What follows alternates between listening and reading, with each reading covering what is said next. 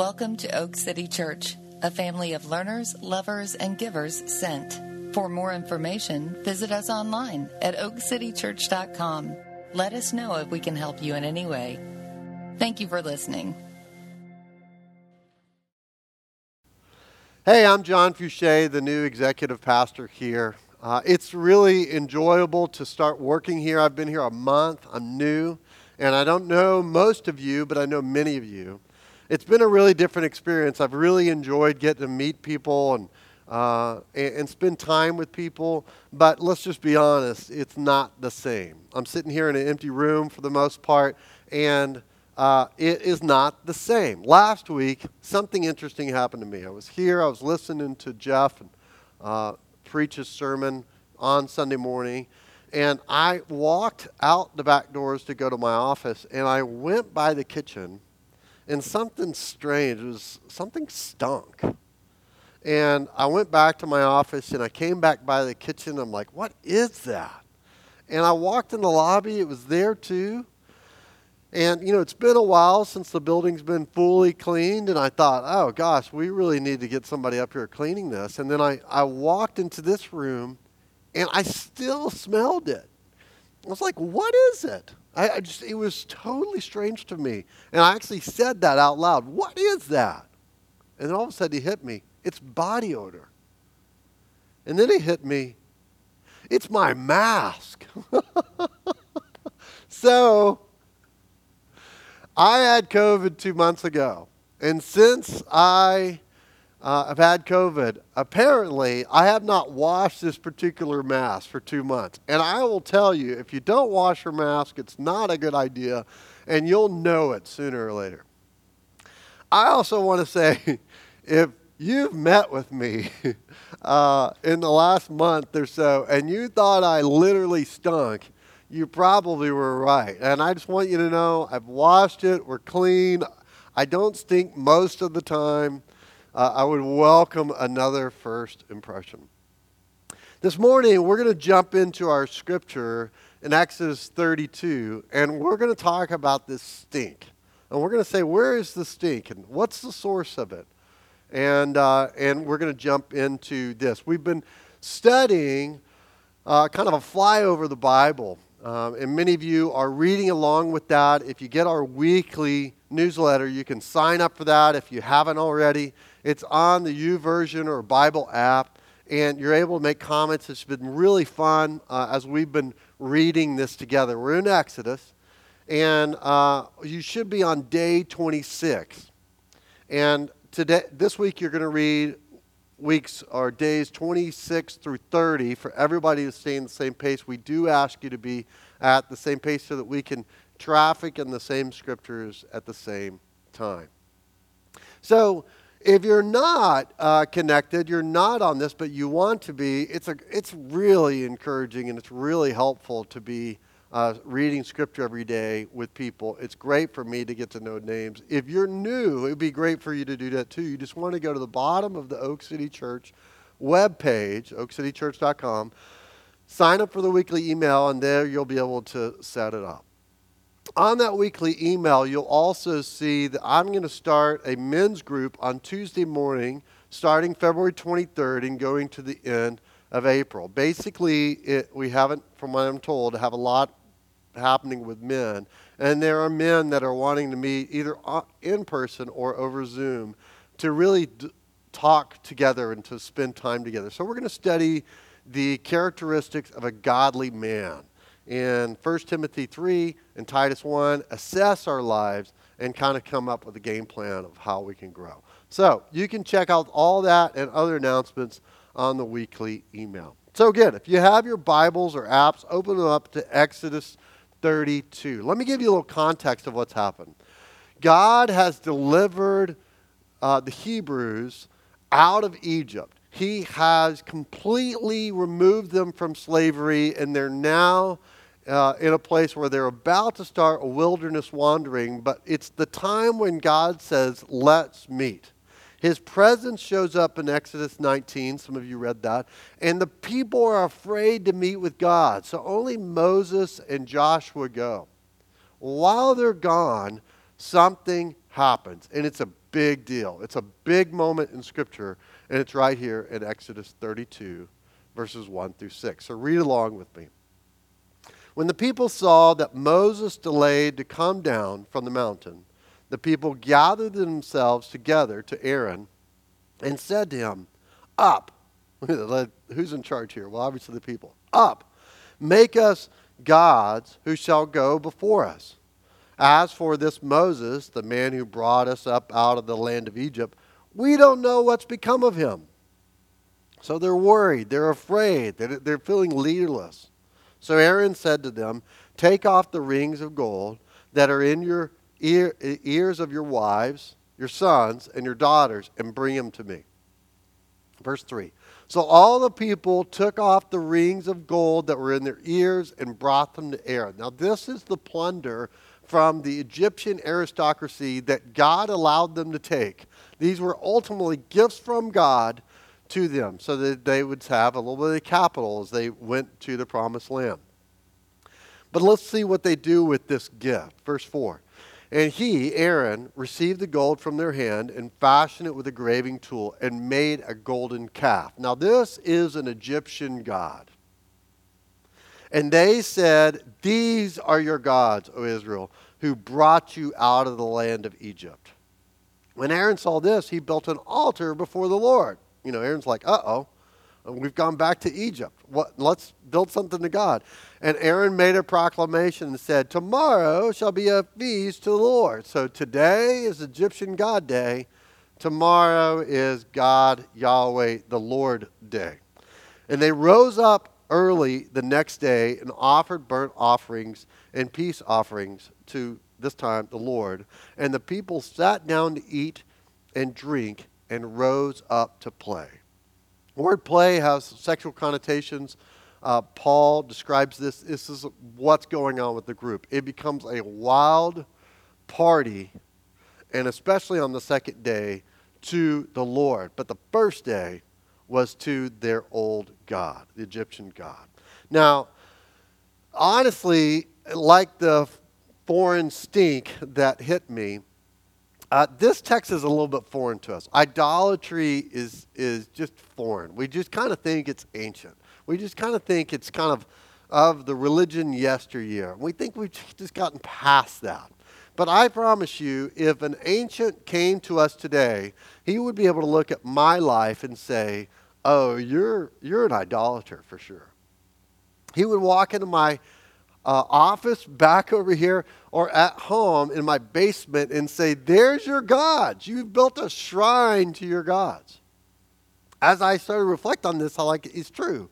Once a year at least, I go and make a pilgrimage, you know, to the temple. And at the temple, I wear my priestly garments, I throw down my gold. I worship my God. And if the University of Texas Longhorns wins, I am so happy. It, I'm telling you, I worship a cow. but when they lose, my life is terrible. Every year, my oldest and I say, This could be the year. And every year, the Oklahoma Sooners take away that hope. The gods of Oklahoma somehow stole all the gifts from Texas, the recruits, and then turn around and beat us. It just, just drives me nuts. You know, uh, years ago, I drove my two little boys through Tuscaloosa, Alabama. We went by the temple, the stadium there. And then my five year old said, Dad, I think people love Alabama football more than God. like they do. And that's the definition of idolatry. Romans 125 says taking a created thing and putting it over uh, a, the Creator. So we take a gift that the Creator gave us, and we take that thing and we put it above God. And, you know, the first two commandments say, You shall worship only the Lord, and you shall not make any idols. And we do that with football. Now, many of you worship wolves, many of you worship rams. A few of you go to the number one worship venue here in the triangle and worship a blue devil, okay? Like you do, okay? Just I mean if that's not a worship venue, and I don't know what is. we worship other things. Uh, many of us worship the donkey or the elephant. On 4th of July, we worship the eagle. Uh, we worship Wall Street's bear, Ferrari's horse, Playboy's bunny, and right now we are bowing our knees asking for a medicine that is symbolized by Hermes' staff with two snakes going up and wings on top to give us a vaccine so that we could be saved.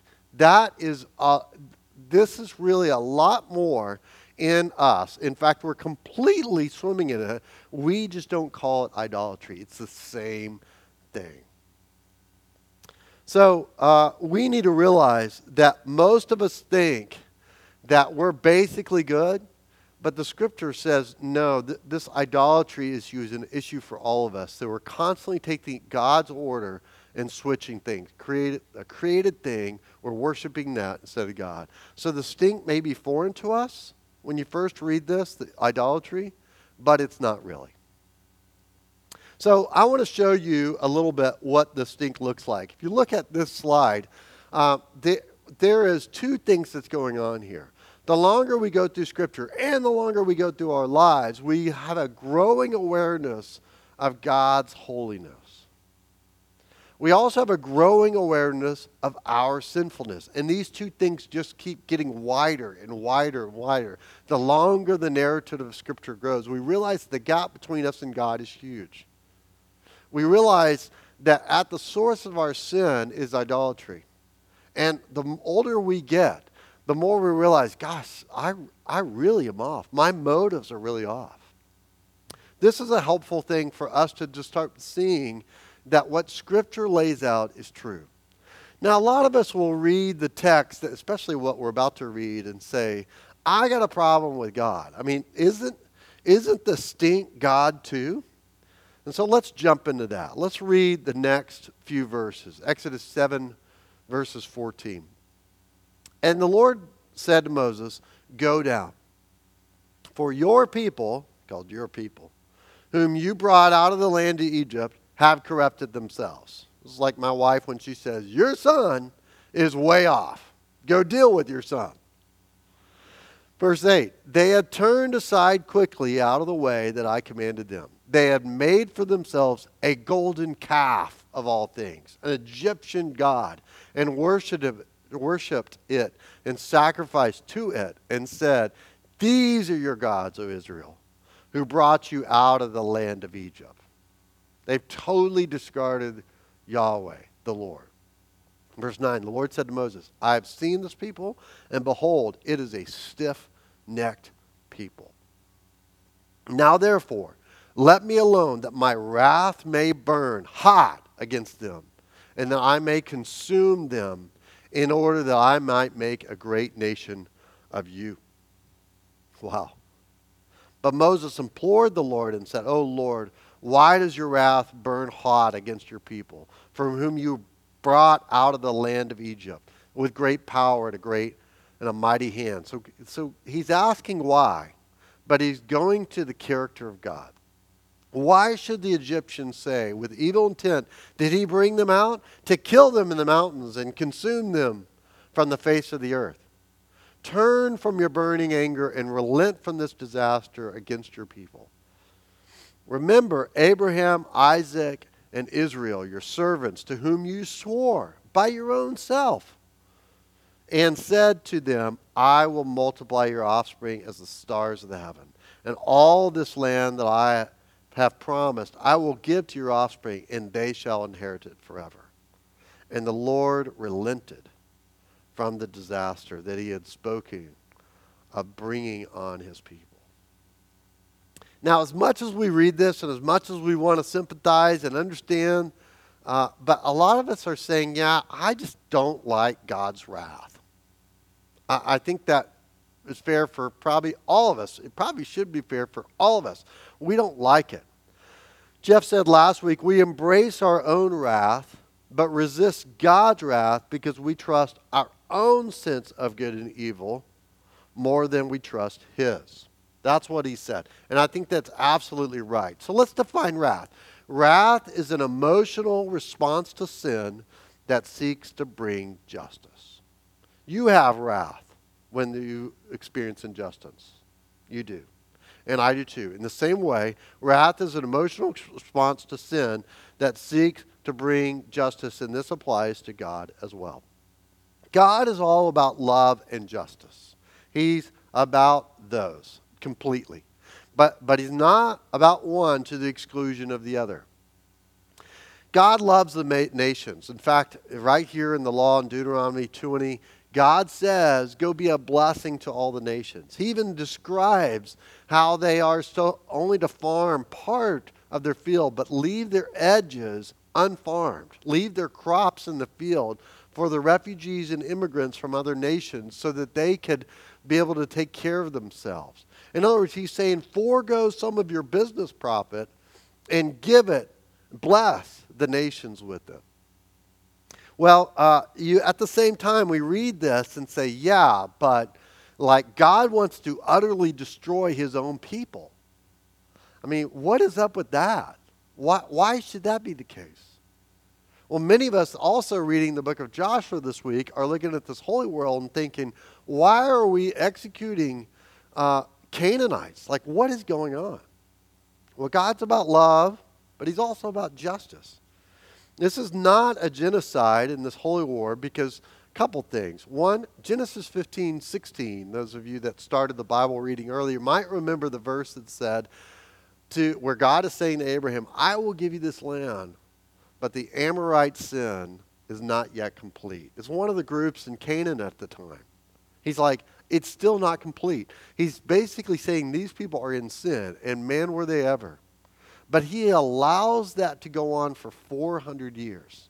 Now, that's much more forgiving than you and I would be. Let me tell you why. The Canaanites were like the Nazis. Okay? These people were not just immoral, they were heinous. They were involved in child sacrifice. And for us to watch God delay for 400 years would have bothered all of us. But what he did was he delayed judgment. And even when they're coming in the land, like in Jericho that we read this week, there is a call for repentance. Rahab and her family are saved because they helped. They turned, switched sides from Jericho and their gods to, to Israel and his God. Um, you know, also, they marched around the city seven times, giving the opportunity for them to repent. But what actually happened is the people in Jericho didn't. Now, this is like all the men of Raleigh and surrounding suburbs, 600,000 men walking around little Smithfield, North Carolina. Now, if you were in Smithfield, you might need to think, hey, maybe we need to like change our ways. Uh, but that did not happen. They were insistent to keep going. Now, it is fair to say there is language here that is uh, like striking, and it is. So, for example, in um, Deuteronomy 7, God is saying, I want you on the Canaanites to totally destroy them, leave no survivors, and kill all that breathe. I mean, it is disturbing. But in that same chapter, Deuteronomy 7, as well elsewhere, uh, there is the command not to intermarry there's also the command not to have business partners with these foreigners, which means that these words of totally destroyed, no survival, all that breathe are hyperbole. Uh, because there was, obviously, you're not going to, you know, you're, you're not going to have to worry about whether you would be a business partner or marry somebody if you utterly destroyed them. So there is hyperbole here. But I will say, on God's justice and judgment, God doesn't see the need to totally uh, answer to us, and not every passage is completely explained what's going on. So you could definitely, as you study it, you'll learn many more things that helps you realize, okay, the Canaanites are like the Nazis. This is a bad people.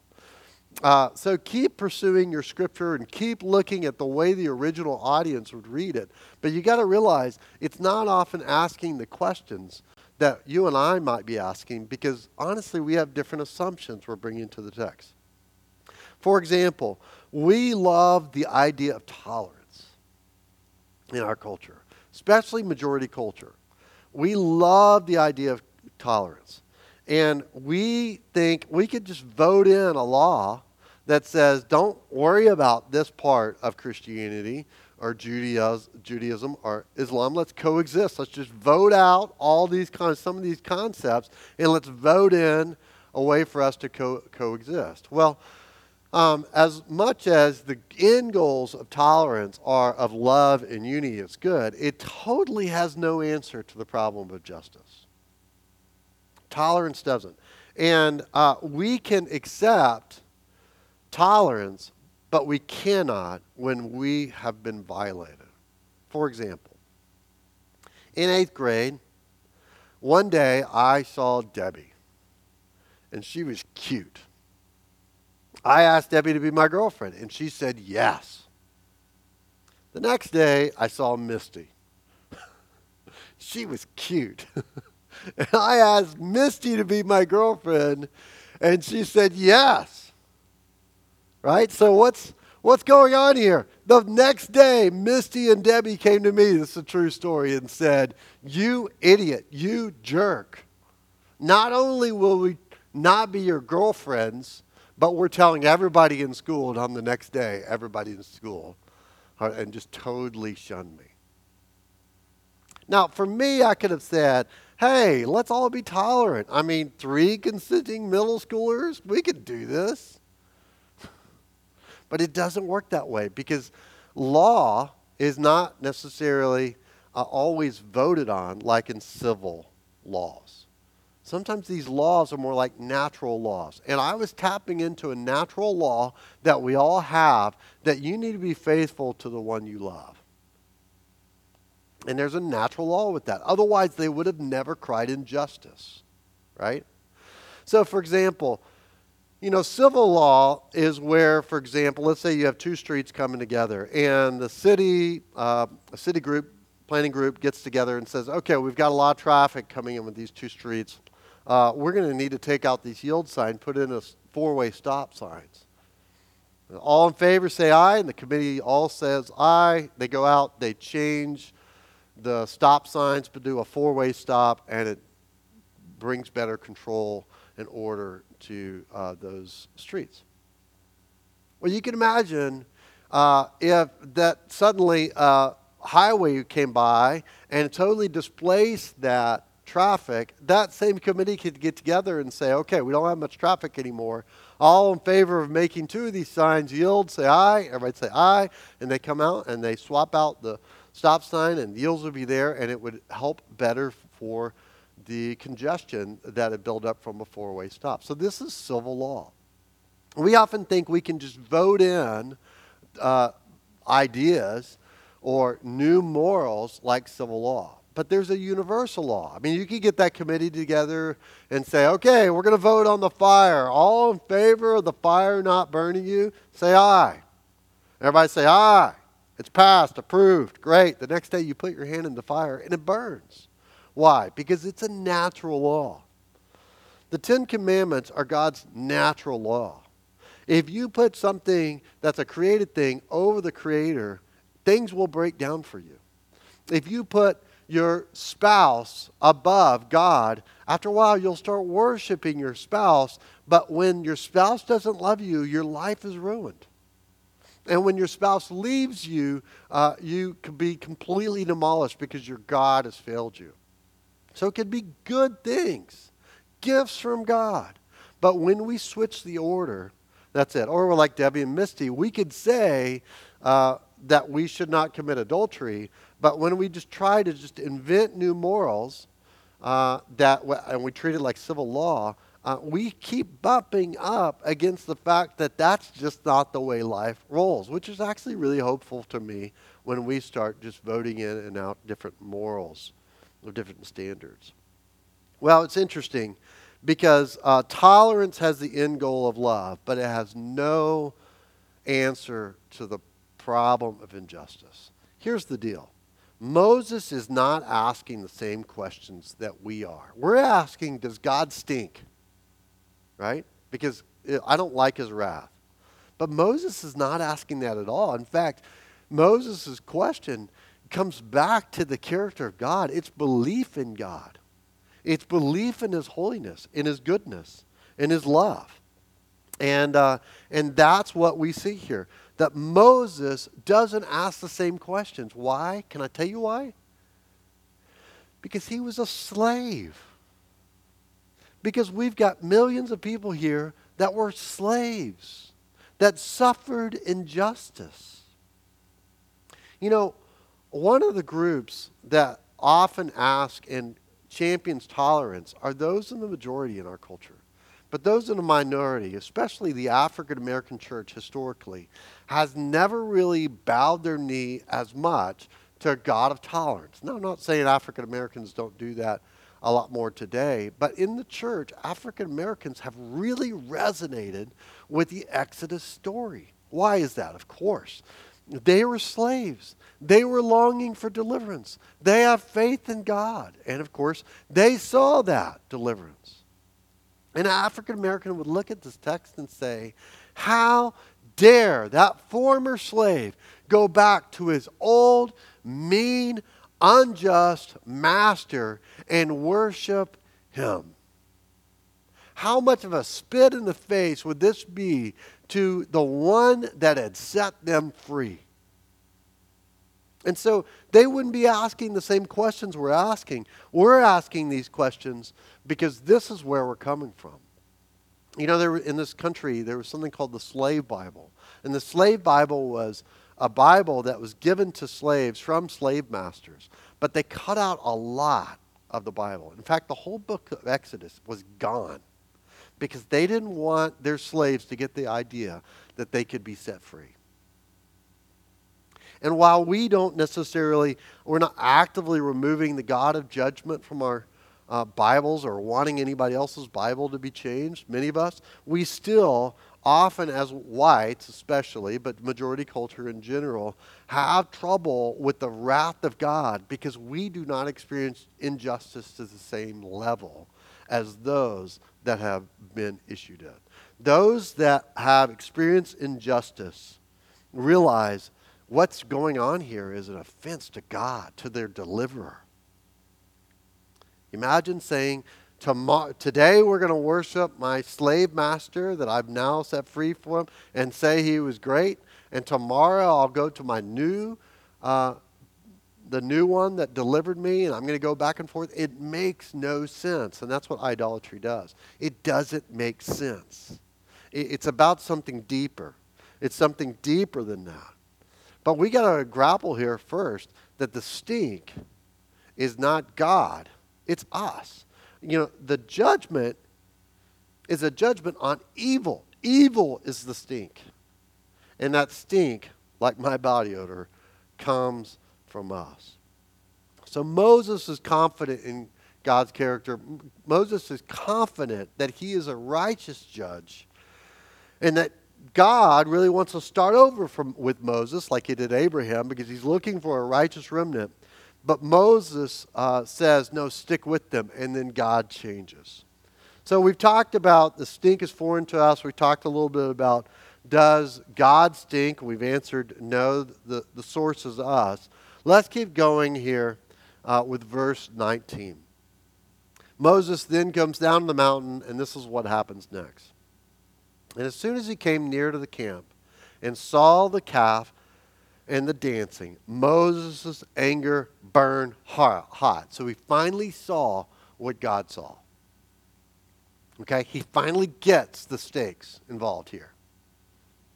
And he threw the tablets out of his hands and broke them at the foot of the mountain. These, he saw the violation of God's law, and his response was anger, and he throws down, violates God's law. So he's now participating in the sin, though it's totally different. He took the calf that they had made, burned it with fire, and ground it to powder, and scattered it on the water, and made the people of Israel drink it so they would excrement it and they could not recover the gold. He's like, We're not going back and doing this anymore. Those gifts are gone.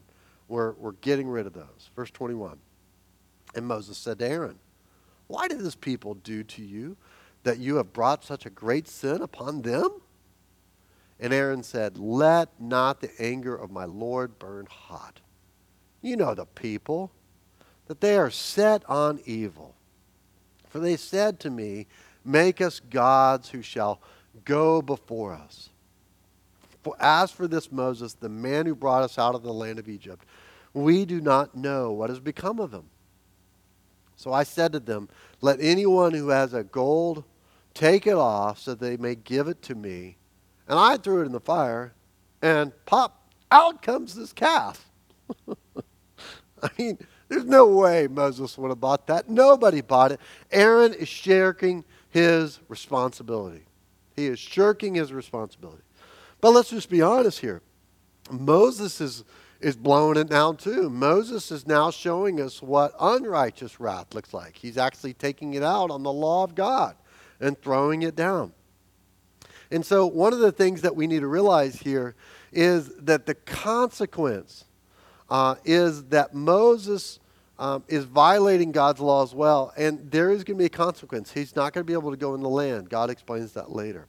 But God is looking for this faithful remnant, but Moses has just proved it's not him. So, what I want to do here is let's just look at the deeper idols. Let's look at the, the body behind the odor. Let's look at the individuals. First, let's look at Moses. He is triggered. He was triggered by the licentiousness. In that moment, he felt powerless, so his idol was power, and his reactive was destructive anger.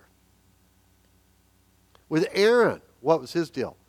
Well, he sensed Moses' disapproval. That was his trigger. His idol, of course, was uh, a, a, approval. And the reason why he blamed the, the people as a reaction and blamed luck on the, the calf is because he wanted to keep Moses' approval. It was a dumb move. I'm sure it didn't work. The people, they were afraid. They were afraid of God and meeting with God. And then when they missed that opportunity, they were afraid because Moses and Joshua were gone for 40 days. And what did they want? They wanted security. So they made this surface idol, but their deeper idol was this security. And the way they coped with it was through pleasure. Now, it'd be helpful for you and me to be able to really look at ourselves. Me, I'll just go first. Outside of this text, but in general, a lot of times I'll go home, things might be in chaos. What do I do? I want to bring things back in control, and I start becoming a taskmaster. Nobody's thankful for dad showing up, uh, cracking the whip, so to speak, because he's trying to get control. And everybody knows this is not just a simple way of saying, people, let's keep a little more discipline. Let's do this together. It's about becoming a taskmaster. I want you to think about a recent thing. Think about your life. What has been your trigger? The thing that's made you frustrated? The thing that's made you upset? The thing that just, uh, you, before you know it, you're reacting. And I want you to take it and look at it and, and, explore exactly what is the idol you're serving? Is it power? Is it approval? Is it security? Is it control? Or is it something else? What is it? Is it that you don't have a peaceful home? It's that you're being taken advantage of. Is it that you're not appearing to be successful? Or that you really are not as strong as you thought you'd be? And then suddenly you freak out. These are indications of the deeper idol, of the body behind the odor. The body behind the odor is the one that's responsible. Our sin is responsible for this. And so, you know, the source here, when we look at the source of the stink, we could say it's us. We're idolaters. Now, there's a great question coming up that Moses is about to ask, and it's this Exodus 32 26. Then Moses stood in the gate of the camp and said, Who is on the Lord's side? Who is on the Lord's side? So, what's it saying? He's contrasting it to the Egyptian God's side and says, Who's on the Lord's side? Are you on God's side, the Lord, or this false God, your idol side? Which side are you on? Choose. And he says, Come to me. And all the sons of Levi gathered around him. And he said to them, Thus says the Lord God of Israel. Watch this.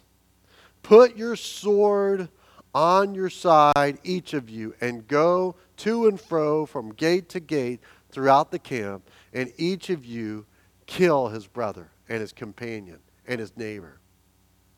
And the sons of Israel did according to the word of Moses. And that day, about 3,000 of 600,000 men of people fell. So a half a percent of all the men uh, were the sacrifice for the whole group. They took the punishment for the whole group.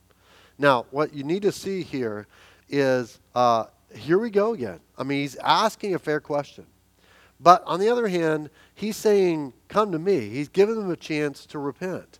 And only one, the men from one tribe, only the men from one of 12 tribes comes to him and says, We're on the Lord's side. Everybody else was saying, We're either on the Egyptian God's side or we're going to do syncretism of both uh, this religion, Egyptian, and this new religion, uh, God. We're, we're going to try to fit all these two together. They weren't willing to be only on the Lord's side. And so that's baffling to us. Here we go again, though, this judgment. You're like, how could you do this? Well, it was a cost to the people. Look at the next verse, verse 29. And Moses said, Today you have been ordained for the service of the Lord, each one at the cost of his son and of his brother, so that he might bestow a blessing upon you this day. When I read this verse, I was like, I can't believe that's in there. Because if I had to kill my brother, it would be a huge sacrifice. There'd be have to be huge dedication to God. But this was the question that really struck me was if I had to kill my son. And then I realized, and that's exactly what God did. When Jesus Christ came, the only faithful remnant, who lived a perfect life, who died a perfect death, he died on our behalf. And when he did so, our penalty for our sins uh, were removed. They were put upon him, and they uh, died with him. He rose to give us life. In other words, the penalty for our idolatry, for our sin, is not held against us. Christ's sacrifice satisfies the wrath of God for sinners for those who believe, who believe that Jesus Christ died on the cross for sins and rose from the grave. Christ satisfies the wrath of God for sinners. Therefore, God's not mad at you ever. You see, what's happening here in Exodus is God is starting a new contract, a new covenant. It's the, we call it the Mosaic covenant. But today we're under the new covenant, which is a different covenant, all right? With the Mosaic covenant, it's the first one where God said, here's what you have to do. You have to obey to get blessed, to get the land, to get me. Your behavior dictates your blessing. And he was looking for someone that could be faithful, a faithful remnant. First Moses, then others. But ultimately, that faithful remnant became Christ. And with the new covenant, the Old and New Testament describe it as a different thing. It's a new thing.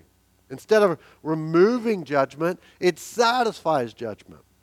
The new covenant is where the law is placed on our heart. Galatians uh, 3 24 through 26 says it's a tutor that leads us to Christ. And the new covenant says that Jesus Christ died on the cross for our sins and rose from the grave. That's what it was about. And so, what you need to realize when you really look at your life, if you go back to our graphic here, in your time and you're going through your life, at some point you come to believe that Jesus Christ bridged the gap that the cross bridged the gap between the holiness of God and your sinfulness. And, and, the cross is that bridge. Now, again, this isn't that the cross is growing from one stage to the other, it's that your awareness of God's holiness and your awareness of your sinfulness increases the longer you go in life, and your awareness of that bridge and how big that cross is. The incredible span gets as you mature, it gets bigger and bigger and bigger, and so so does your worship as time goes on in your life. Many of us are called uh, to see this for the first time And if you've never heard this, Jesus Christ died on the cross for your sins and rose from the grave, I want to say this is how the wrath of God is now fully satisfied. And what this means is that because of Christ, God's not mad at you anymore. Your debt has been paid. Your sin, your idolatry has been completely paid. It's been buried in the ground, and you're given a new life, a new self, Scripture describes it as in order for you to really thrive, to experience life. And the law of God is now summarized with love God and your neighbor. And what that means is we die daily to ourselves to love God and love others. We're called now to love our enemies instead of to destroy them. This is the new covenant. And this was instituted when Christ died on the cross for sins and rose from the grave. Here's the bottom line you must accept God as He is and yourself as you really are to get what your heart really longs for grace. Let me say that again. You must accept God as He really is and you as you really are to get what you long for the grace that comes from Jesus Christ. So the question is are you on the Lord's side or your idol's side? Are you on the side of God that is your Savior, of Jesus Christ, who is the one that delivered you completely? Are you going back to that old ruthless master of comfort, power, control, or approval? Is it, is it something else that's driving you? You need to choose. I believe in the Lord. Now, I want to conclude with this. Three weeks ago, my dad passed away. And I had a big conflict with my dad. It was really bad. It got to the point where our relationship had ended. And this three year relationship, for two years, uh, I knew he was really in the wrong, and he really was. But what happened was that bitterness set in for me because I wanted justice. It was unjust for my dad to be doing what he was doing. But what happened was, I, in the end, came back to the th- uh, realization that God is just and He's loving. And what that allowed me to do was take him off of my justice hook and put him on God's to forgive him. And about two years in, I finally said, Lord, everything that I've expected of my Heavenly Father, I officially put on you and I take my dad off of my justice hook, I'm going to let you deal with him because you're the ultimate judge. Well, guess what happened? About a year later, my dad uh, did more than receive judgment, he received grace. and my dad, through, the, through key questions by his pastor, turned and relented and changed his ways and I was restored in relationship with my dad. For the last eight years, I've had my dad back, and I never thought I would. And I just want to tell you that this stuff makes a difference. Believing in a loving and just God makes a huge difference in your life, in your relationships, in your ability to thrive. Many of us, though, get stuck. We get stunted growth. If you go back to our chart, a lot of times we say we only believe in part of what we read in the scriptures. So, for example, let's take two ideas. I believe in a God of judgment, of love, not of judgment. So we might, many of us believe that. We're trying to make a, you know, make that work, even though intellectually it doesn't, and we just kind of stay there. Or we say people are not completely sinners; they're they're basically good. What we do is we can see a little bit of distance sometimes between us and God, but the magnitude of the cross doesn't grow because our awareness of God and our awareness of self is not increasing. What has to happen is we've got to fully accept God as He is and ourselves as we really, really are to get what we really want, which is grace. And that's what we get.